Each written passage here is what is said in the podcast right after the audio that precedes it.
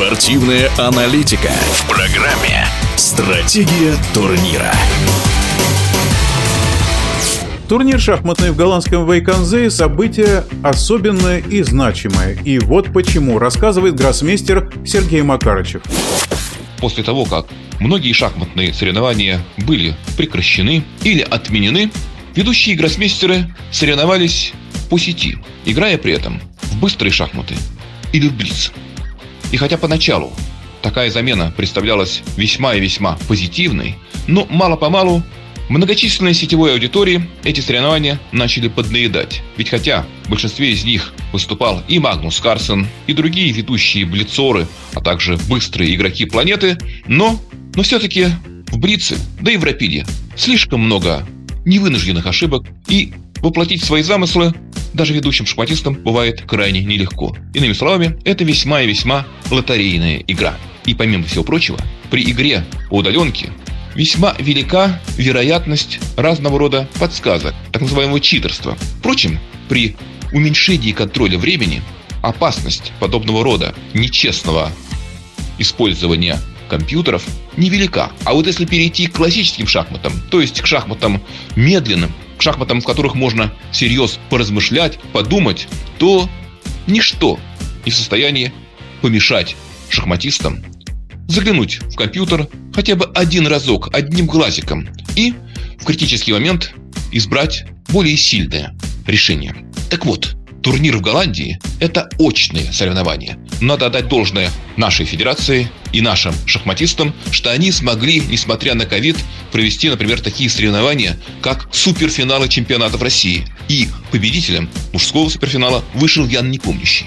А вот в Эйконзее Ян приехать отказался. Дело в том, что в марте-апреле состоится второй круг претендентского форума, победитель которого выйдет на самого Магнуса Карсона, иными словами, бросит ему вызов в матче за мировую шахматную корону.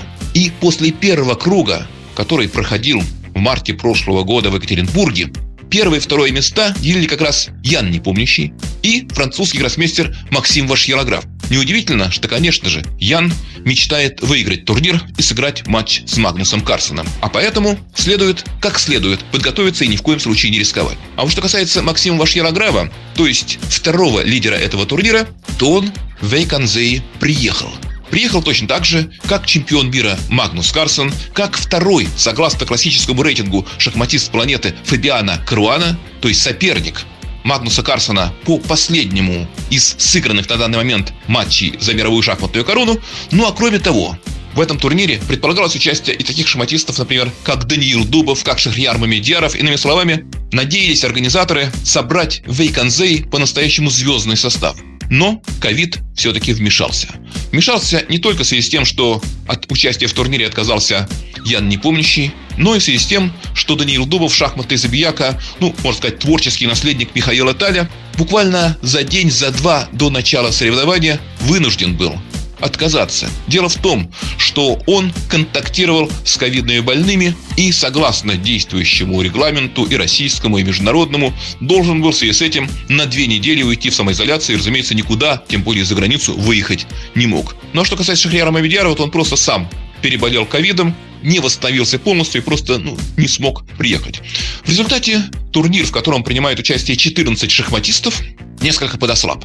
Но состав в нем чрезвычайно интересный, чрезвычайно любопытный, очень много молодых талантливых гроссмейстеров. Я полагаю, что самые интересные события произойдут в середине турнира и на финише. Пока же продолжается своеобразная разведка боем.